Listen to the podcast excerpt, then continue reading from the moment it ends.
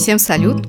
Салю Атус, меня зовут Юлия Зуева, и это первый выпуск подкаста «Захвати багет», посвященный моей главной страсти – Франции. То, что я живу далеко от Франции, не мешает мне быть очарованной ее культурой и, конечно, обожать французский язык. Думаю, мало кто поспорит, что это самый красивый язык в мире. Я немного на нем говорю, сейчас у меня уровень B1, то есть средний. О французском и не только я хочу поговорить с моим первым гостем, вернее гостей, которая непосредственно внесла вклад в мои знания. Это удивительный человек, которому можно посвятить не один выпуск. Потому что она не просто преподаватель и мой преподаватель французского, она художник в широком смысле слова, каучсерфер, человек мира, и при этом все же значительную часть жизни прожила во Франции. Одна из самых интересных э, людей, которых я встречала, тонкий, глубокий, при этом открытый человек с невероятной энергетикой и таким же невероятным умом.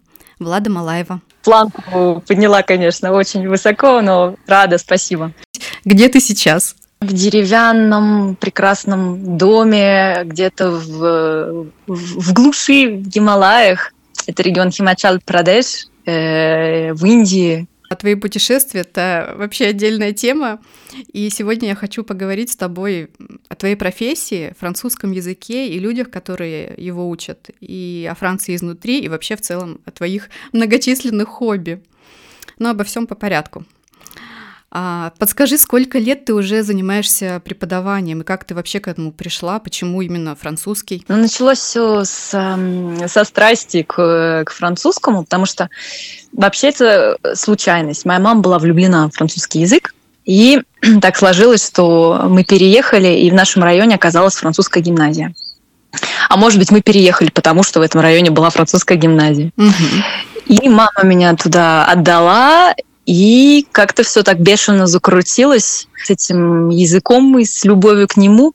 В качестве примера, например, я все школьные предметы периодически прогуливала, и французский был единственным исключением. Я никогда, никогда его не прогуляла.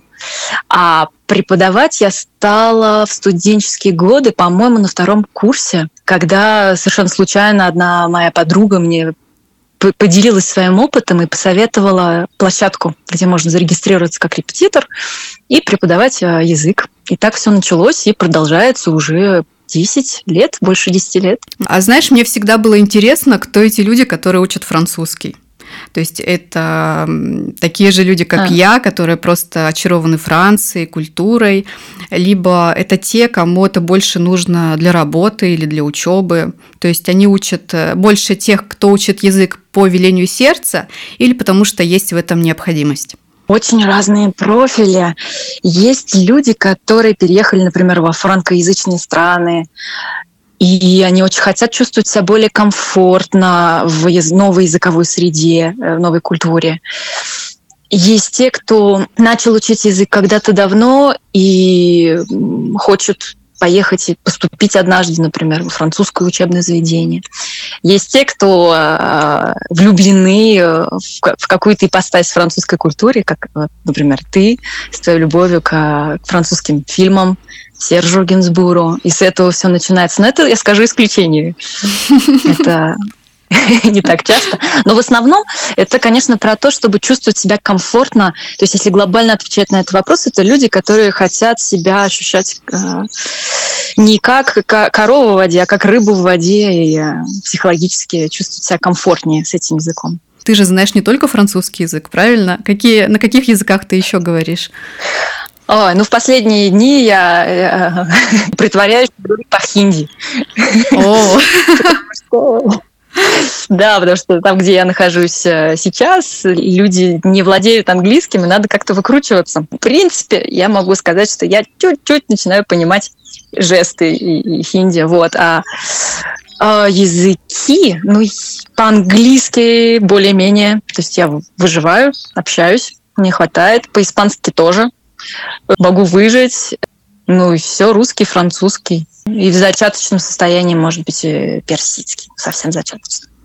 Если сравнивать французский с этими иностранными языками, как ты думаешь, в чем а, сложность именно французского и особенно для людей, которые говорят на русском. Может быть, в произношении, да, говорят, что для русских людей очень сложное mm-hmm. произношение. Конечно, во-первых, это фонетика. Такой интересный вопрос я могу долго на него отвечать, но фонетическая система французского, она э, совершенно замечательная. И ну, многие знают, что если ты пишешь четыре буквы, то иногда они читаются просто как один звук. Да. Много лишних вот, а букв. иногда... Да, именно. То есть фонетика это э, в принципе, это не только головная боль изучающих, это еще и их головная боль. То есть я имею в виду тех, кто родился во Франции, э, там, коренных французов. И они пытаются со скрипом реформ... сделать реформу орфографии, но пока не решаются, потому что это такое национальное достояние, гордость сложного многогранного языка. Мимо произношения и орфографии, то есть там по-любому, там всегда ошибки сложные, Угу. Есть еще сомнения, например, в постановке предложения очень часто. Люди теряются, как составлять фразу, куда вставлять э, адверба, наречие. Очень много забавных ошибок все-таки вернусь к произношению, потому что очень смешно. Э, французский устроен так, и вот ни один другой язык, э, по крайней мере, который я изучала, у него нет такой черты, что если ты чуть-чуть ошибешься в произношении слова, ты понимаешь, то о чем полностью я говорю, изменится там... смысл. Да. Не только, да, полностью изменится смысл, и, как правило, он изменяется в сторону неприличных ругательств. Угу. А еще есть же созвучные слова русским словам, которые во французском языке имеют вполне себе э, нормальный, приемлемый э, смысл, да. а в русском языке они значат что-то ну, не совсем приличное, может быть, или, не знаю, не совсем да. красивое слово. Да. Да-да, есть сложные помощники, их, их очень много. Я помню, у меня ушло какое-то время, чтобы э, внезапно обнаружить на четвертый год жизни, ну или на третий, во Франции, что, например, туалет нельзя, нельзя сказать там аллея использовать туалет в единственном числе. То есть угу. там должно быть множественное число, чтобы был тот же смысл, что это слово, например, э, на, на русском. А можешь mm. какие-нибудь смешные ошибки привести в пример, э, ну, из того, что можно говорить публично? У меня была мысль вести дневник, просто записывать эти ошибки, потому что это перлы. И вот огромный совет тем, кто хочет или начинает изучать э, французский, завести такой дневник, потому что это бесценный материал то, что мне пришло на ум, это мы читали текст, чей-то текст, какой-то французской писательницы, и человек, читая, там была очень милая сцена про дочку и папу, а, и вместо лизью, глаза, угу. там такое романтическое описание, что вот он смотрит в глаза и прочее, а, человек прочитал, что бывает часто les Соответственно, yeux – глаза, yeux э, – это яйца, например, и перепутать очень легко. Их очень много. Так, сейчас я сходу, да, не вспомню все. Это очень забавно. Есть ли какие-то советы, действенные методы, как быстро выучить французский язык? Что бы ты посоветовала как преподаватель? Утихомирить э, вот этого внутреннего контролера в голове, перфекциониста. Потому что проблема вся в нем. Угу. Да, как и в любом языке, мне кажется, французский тут не исключение. А ты, ты начнешь быстро очень набирать обороты, разговариваться, если ты практикуешь и не боишься делать ошибки. Поэтому, наверное, главный совет, который я могла бы дать, это не бояться и делать ошибки. Даже те, кто вообще не говорит, не стоит ждать, пока там, вы освоите грамматику, какие-то правила, наберетесь словарного запаса. Нет, можно сразу найти собеседников и практиковаться с ними а на где... каком-то своем уровне. А где этих собеседников mm. искать? Есть очень хорошее приложение. Я искала всегда там, когда я изучала языки, э, тандем. Есть разные сайты, по-моему, My Language Exchange раньше был очень замечательный. То есть принцип такой, что ты э, говоришь, с, например, с носителем французского некоторое, некоторое время э, по-французски, а потом вы говорите, например, на русском, потому что он хочет изучать русский. Такой угу. обмен. Да, я сама mm-hmm. по твоему совету пользовалась э, тандемом и, собственно, да. нашла там себе а, на самом деле я нашла там много собеседников, но один из них стал моим другом. Ты знаешь, что это Николя. Ага. Может быть, я даже с ним сделаю тоже потом подкаст. А какой метод обучения ты используешь э, в своей работе и почему? Я знаю, что они же есть разные, да? То есть каждый преподаватель выбирает э, то, что ему ближе, наверное, и то, что он считает угу. самым эффективным. Какой метод ты используешь ты? А он как-то сложился сам, сам по себе, даже не уверена, можно ли это назвать методом. Если это некая ось, вокруг которой держится преподавание, то, наверное, можно. Я всегда исхожу из того, что интересно человеку. Но если говорить про методическую часть, то там всегда должно быть, например, задание на говорение, задание на письменную часть, то есть все четыре скилла, э, понимание на слух, говорение, понимание текста и умение писать, я стараюсь включать. Кроме тех случаев, когда есть и такие э, люди, например, хотят просто разговориться. Им не, не важна грамматика, не, не важно умение писать тексты. Они хотят чувствовать себя комфортно, живя, например, где-нибудь там в Швейцарии и э, прокачивать вот именно разговорный язык. Тогда я даю только вот материалы на это. Ну и плюс мне нравится черпать э, материалы, которые я даю из совершенно разных источников, каких-то своих увлечений. Там это могут быть театральные тексты, целые пьесы, это могут быть какие-то случайно интересные интервью, которые мне попадаются на глаза, я хочу этим поделиться. Это могут быть кусочки там путешествий, которые я, я проживаю, и, и мне очень интересно делиться и обсуждать разные, разные реалии, вот, а откуда я их беру, Фу, источников очень много, музыка, радио, э, кино.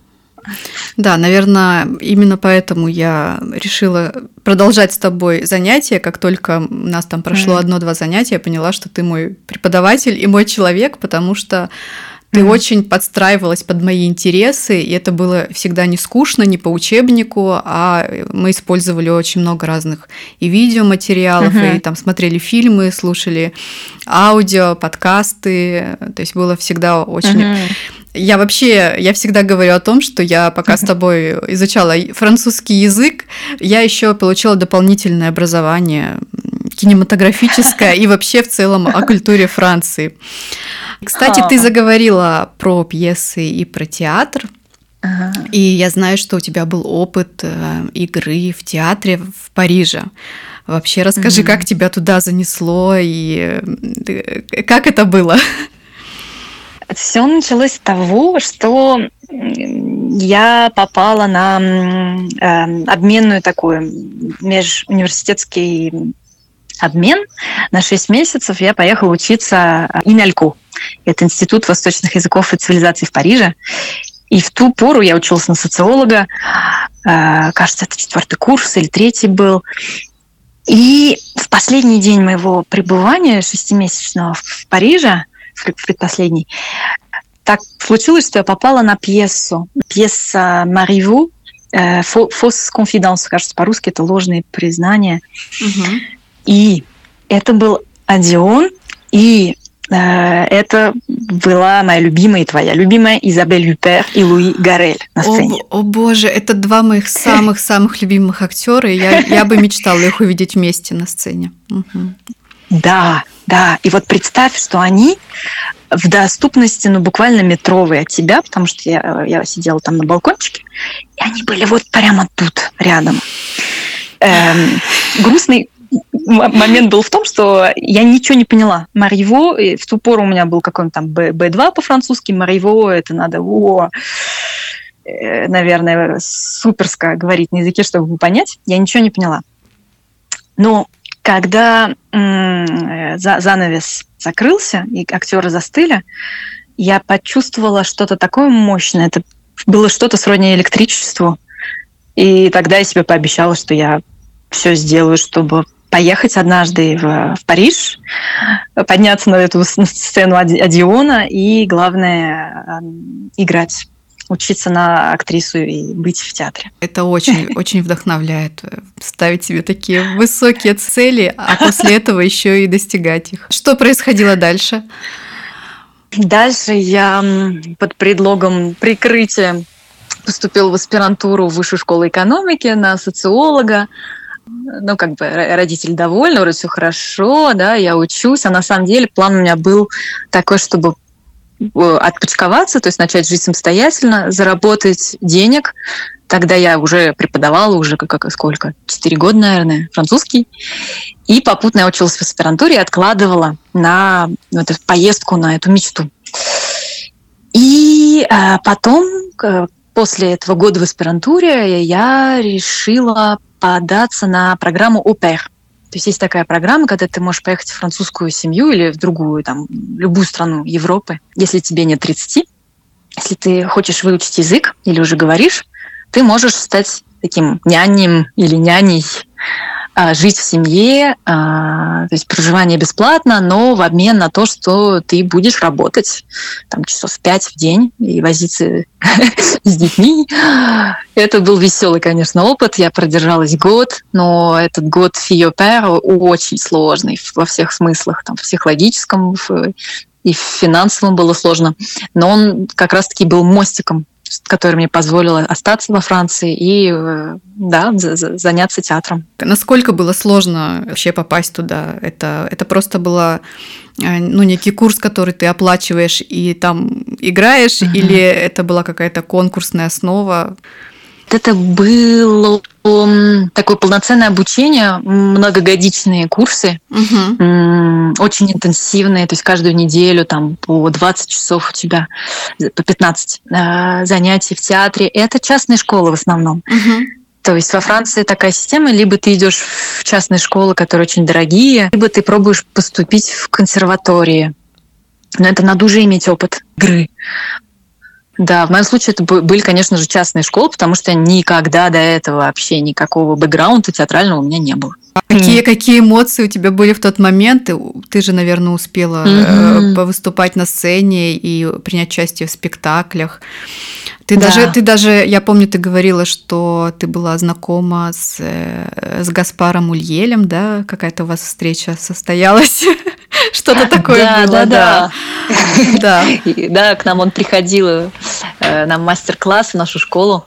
Эмоционально было очень непросто, потому что э, ну, я была одна, кто был не из Франции, то есть они все были французы. И тут еще зависит, в какую школу ты попадешь, в какую среду. Вот. И первая школа, в которой я отучилась год, она была, может быть, не, не совсем этичной, как я потом уже поняла. А, я, я говорю про манеру преподавать, про, про цели, которые ставил э, главный педагог э, школы.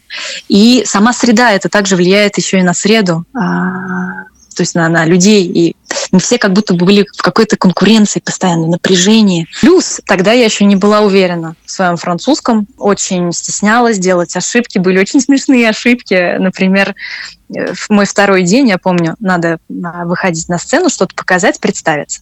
Как ты можешь рассказать о себе? Ты можешь ну, там, что-то симпровизировать, что-то показать да, на сцене. Угу.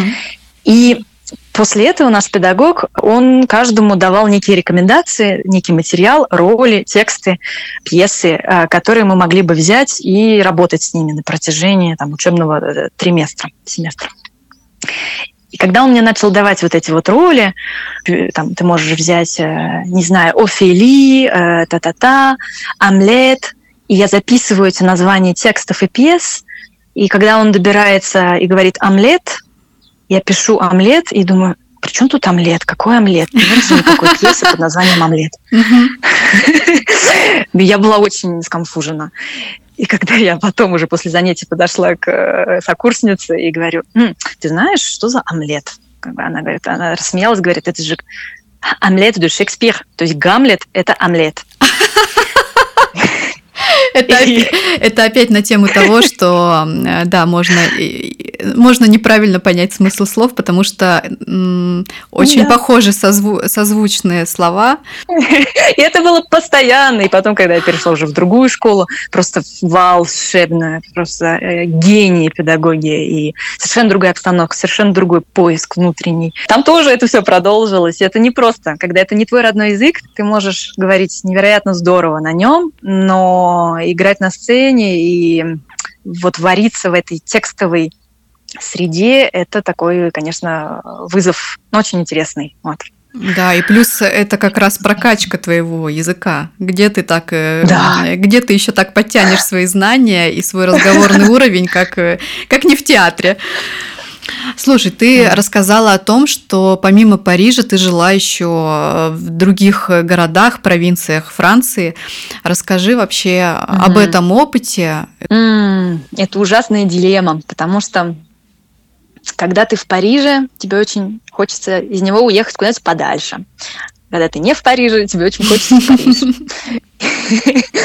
Ну, у меня такие отношения с ним, с ним были. А у меня это циклично. То есть некие фазы есть.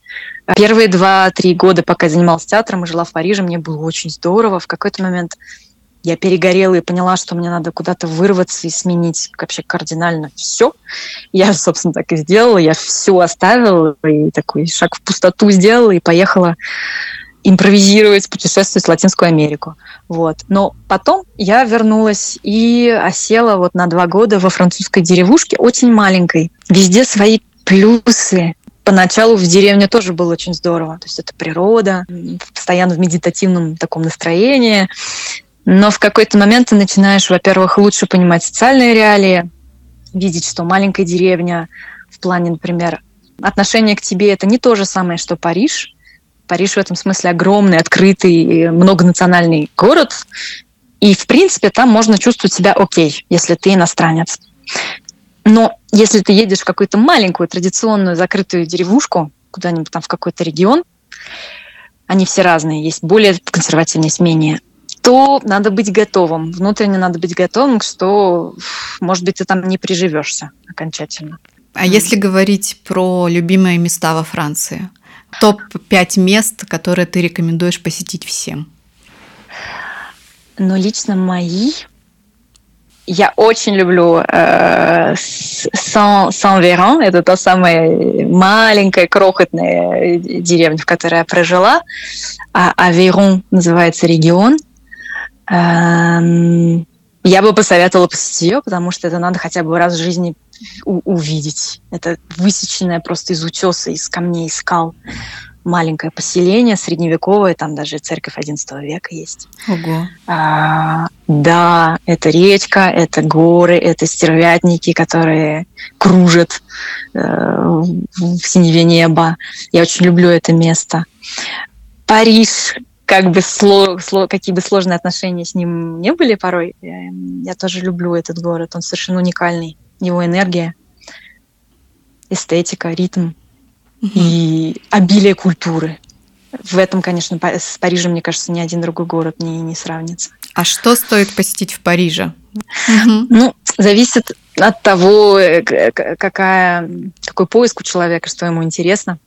Я очень люблю исследовать какие-то укромные, неизвестные, не туристические. Я прям обхожу страной. Скажи как раз про места не туристические, которые стоит посетить, чтобы окунуться в настоящую жизнь ага. Парижа. Ага. Э, мне очень нравится приходить на... Есть такая станция Сюли, Сюли Морлан, станция метро. И там есть небольшой парк, по которому можно спуститься, э, по лестнице, которой можно спуститься вниз, к сене. И там такой спрятанный, укромный уголок, о котором знает не так много людей. И туда приходят люди, садятся, смотрят на реку, устраивают пикники, там, пьют вино или просто делают что им угодно. И мои, мои любимые места в Париже всегда связаны с Сеной. То есть это набережная Сены, где бы она ни была, в этом Сюли Марлан или в каком-то другом а, месте. Метро Сан-Поль, весь, весь э, квартал Маре, это такой Париж-Париж, mm-hmm. насыщенный э, фалафелями, хипстерами, культурой высокой и не очень, э, очень атмосферный. И если пройти по нему дальше, будет Центр Помпиду. Уф. Наверное, то, что я бы советовала посещать в Париже, конечно же, это музеи, которых много и которые невероятные. Сакрикер, весь квартал э, близ Сакрикера, это тоже Париж. Uh-huh с такой артистической жилкой, которая до сих пор там есть, хоть и это очень туристическое место, но несмотря на весь этот поток э, людей, которые там еж, ежеминутно, э, даже я помню почти под полночь мы гуляли, и там все равно много людей было. Несмотря на это, все-таки этот дух э, всех этих художников, импрессионистов, у которых там были мастерские, которые там встречались, писатели, оно там есть до сих пор. Конечно да. же, это Монмарт, ага. точно. О. А, как ты думаешь вообще, чем э, людей так привлекает Франция? Вот на твой взгляд, что в ней такого особенного и чем она отличается от других уголков мира? Как-то мы это обсуждали, эту тему с, эм, с моим э, другом, который тоже, он переехал, он сменил много стран, он жил и в Канаде, и в э, Иране, и в итоге остановился на Франции. Я думаю, все-таки есть какой-то вот флер и эм, отголосок французской культуры, французского кино, французского э, интеллектуализма, мыслителей, потому что в культурном плане Франция э, удивительно много произвела на свет невероятных э, мыслителей, писателей, художников. Еще другой нюанс, мне кажется, это вот этот вот esprit rebelle, э, такой бушующий, несогласный э, дух. Да, это особая свобода, которой да. не во всех странах хватает.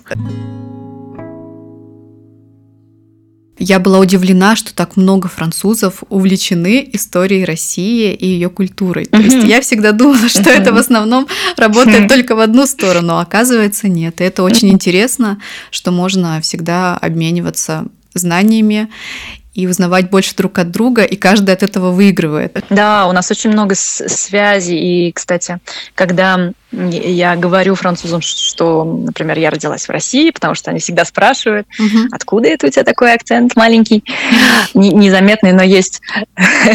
И они в большинстве своем, это было и 7 лет назад, и это до сих пор сейчас, несмотря на все происходящее в мире и политике, в большинстве своем они восторгаются и э, очень сильно интересуются.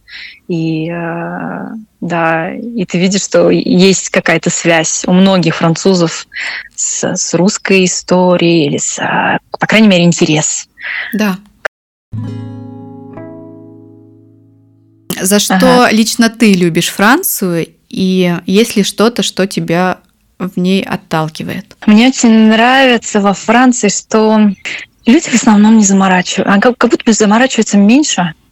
Это касается, например, как ты выглядишь, как ты выйдешь на улицу, в чем. Косметика, допустим, большинство французских женщин, девушек, они э, очень спокойно относятся к косметике, спокойно в том плане, что практически ею не пользуются или очень минималистично. Что я люблю, это то, что я почувствовала себя как личность и себя в плане даже обладания своим, своим собственным телом свободнее. А, как будто уходят какие-то комплексы, которые раньше были. Ну, то есть конкретный пример, ты можешь пойти в спортзал и там, а, или оказаться в общественном транспорте, и э, у, у девушки мо, могут быть, например, небритые подмышки или ноги, и это не вызывает никакого отторжения у, у людей вокруг, ну, то есть, окей, она так решила, она так хочет. Тебе многие возразят и скажут, а, что это наоборот минус.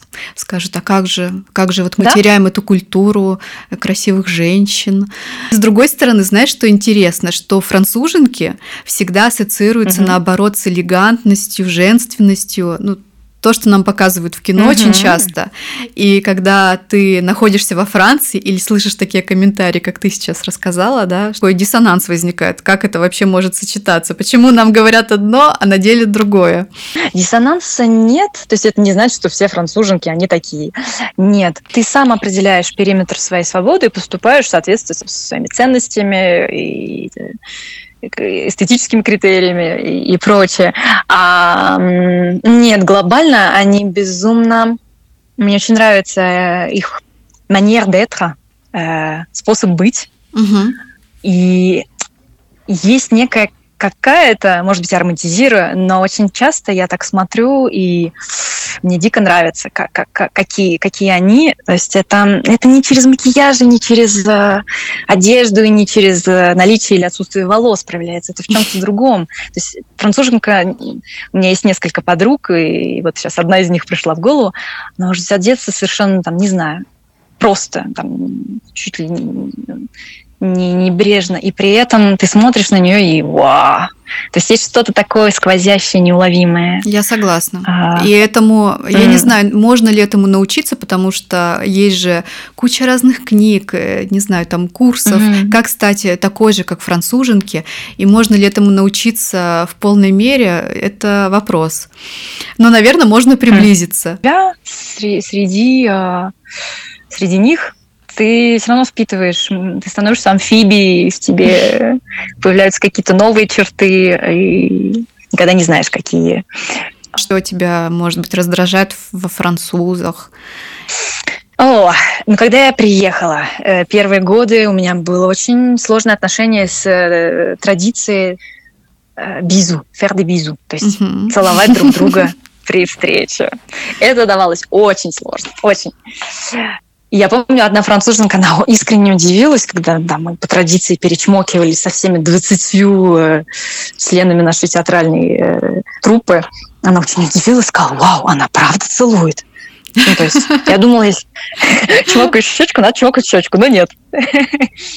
Надо да, это же так по-русски делать все по-настоящему, э, там обнимать, целовать. Ага. И правда, меня это до сих пор удивляет, что э, это такой вроде как красивый жест поцеловать кого-то, но когда это не по-настоящему, а. это странно. Ага, да-да. У нас, коль, коль любить так безрассудку, коль, коль ругать так не на шутку. Нет, да. Во Франции. Смотря кто, кстати. Э, некоторые люди, это зависит от региона. То есть это очень такая... Отличается да. же еще от региона количество поцелуев, да? да? Ага, ага, именно, именно. То есть нет какого-то четкого правила, когда ты живешь и общаешься с разными людьми, видишь, что кто-то реально тоже целует, и, и окей. Вот. Но вот это было сложно. Другой момент, который мне нравится и который меня отталкивал тоже, это вежливость, э, которая пронизывает вообще все ежедневные интеракции между людьми. А, ну, то есть это может казаться формальным, да, что ты заходишь в магазин, обязательно там будут «здравствуйте», это может быть какой-то неформальный разговор даже между тобой и продавцом, или в булочной.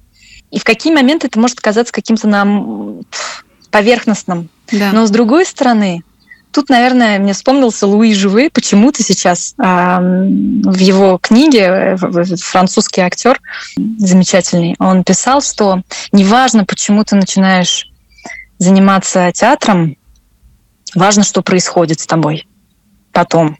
И процесс. Причина не важна.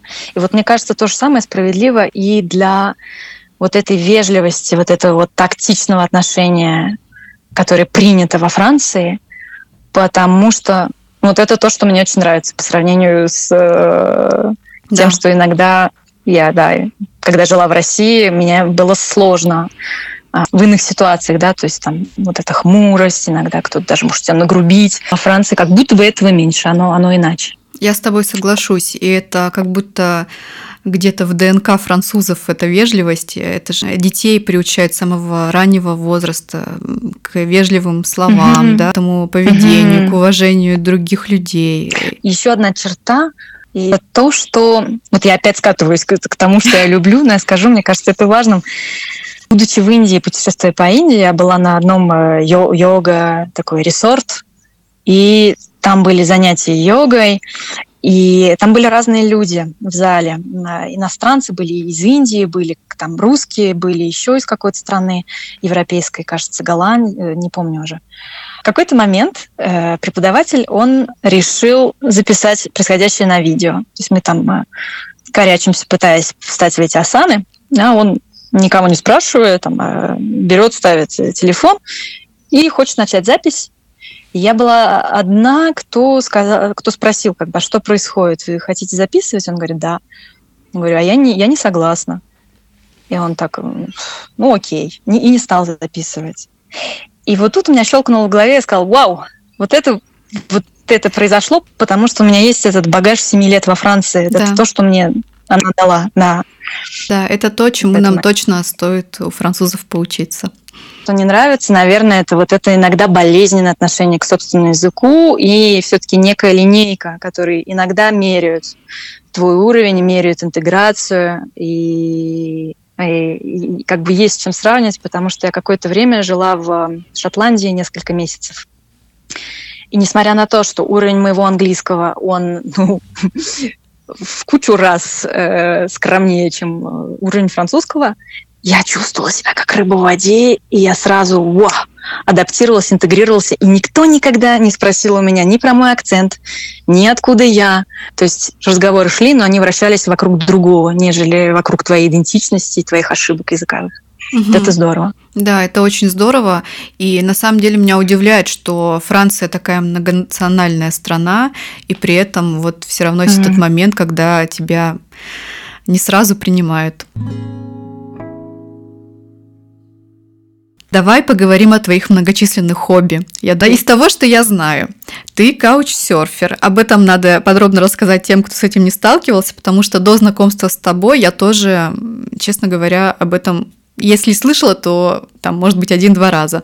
Ты рисуешь, ты делаешь керамику, Иногда это даже проблема, потому что мир настолько интересный, что хочется сделать все. Хочется попасть всюду. И вот оно льется и выливается в, то в театр, и там происходит некий бурный роман в течение трех, трех лет, я имею в виду с театром. Потом появляется керамика, и там тоже что-то рождается прекрасное. Наверное, хобби — это мир, это люди, это живой контакт с этой средой, с этой магией. Я верю в то, что мир волшебен, я верю, что каждый из нас он волшебен. И, наверное, все эти хобби, то, что я делаю, оно схлопывается и кружится вокруг этого. И каучсерфинг, который ты назвала, для тех, кто не знает, это когда ты едешь, э, путешествуешь, и вместо того, чтобы снять отель, ты выбираешь такой более рисковый, но иногда многообещающий способ путешествия. Ты там селишься на пару дней, э, вы решаете вместе у некого человека э, в его доме, и вы обмениваетесь моментами, там, историями.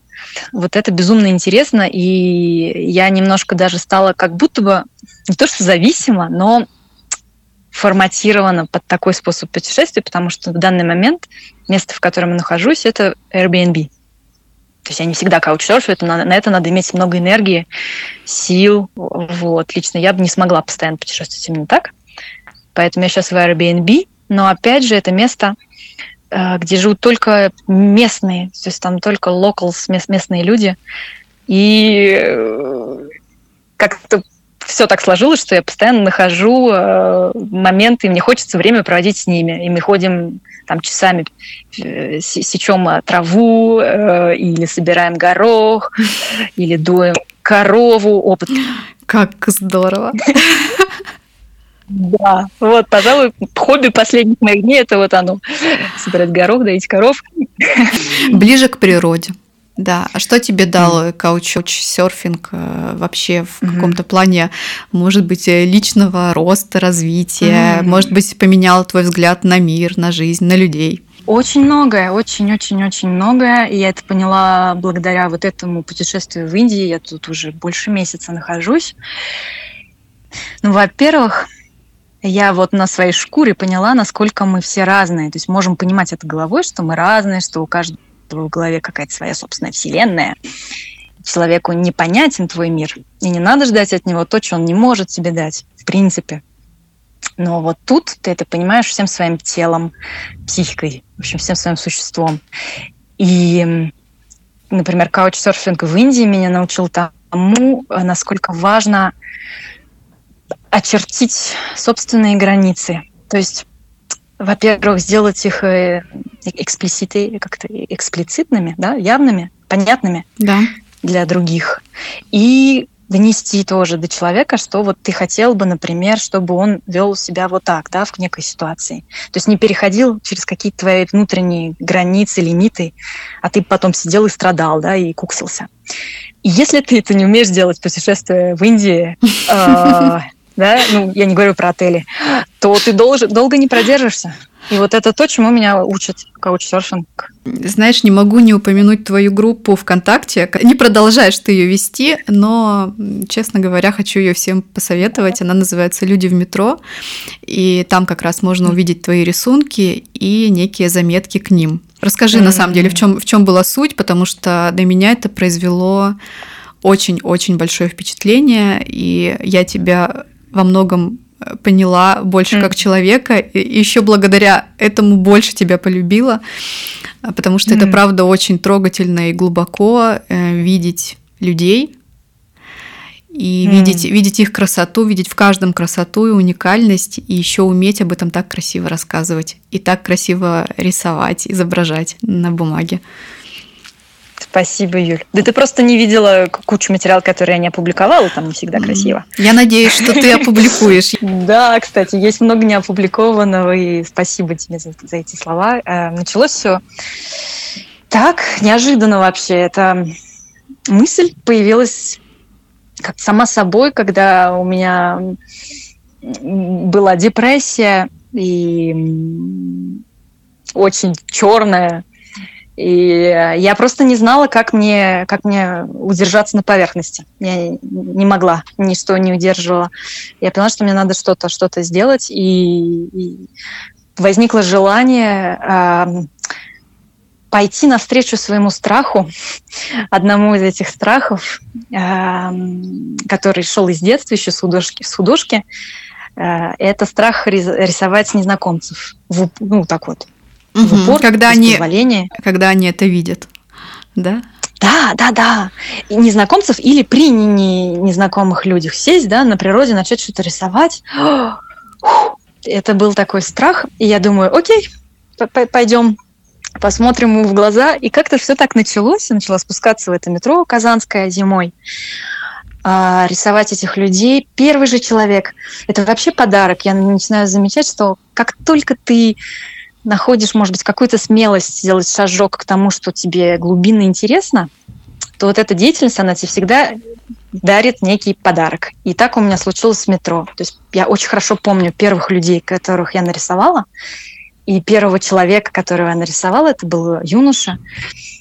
И он сидел с каким-то таким спокойствием глубинным, э, как, не знаю, мастер дзена или что, он просто смотрел мне в глаза – у него была такая полуулыбка, и я его рисовала. Такого, по-моему, больше никогда за последующие пять лет рисования в метро не произошло. Человек всегда как-то реагирует. И вот, и это-то и интересно.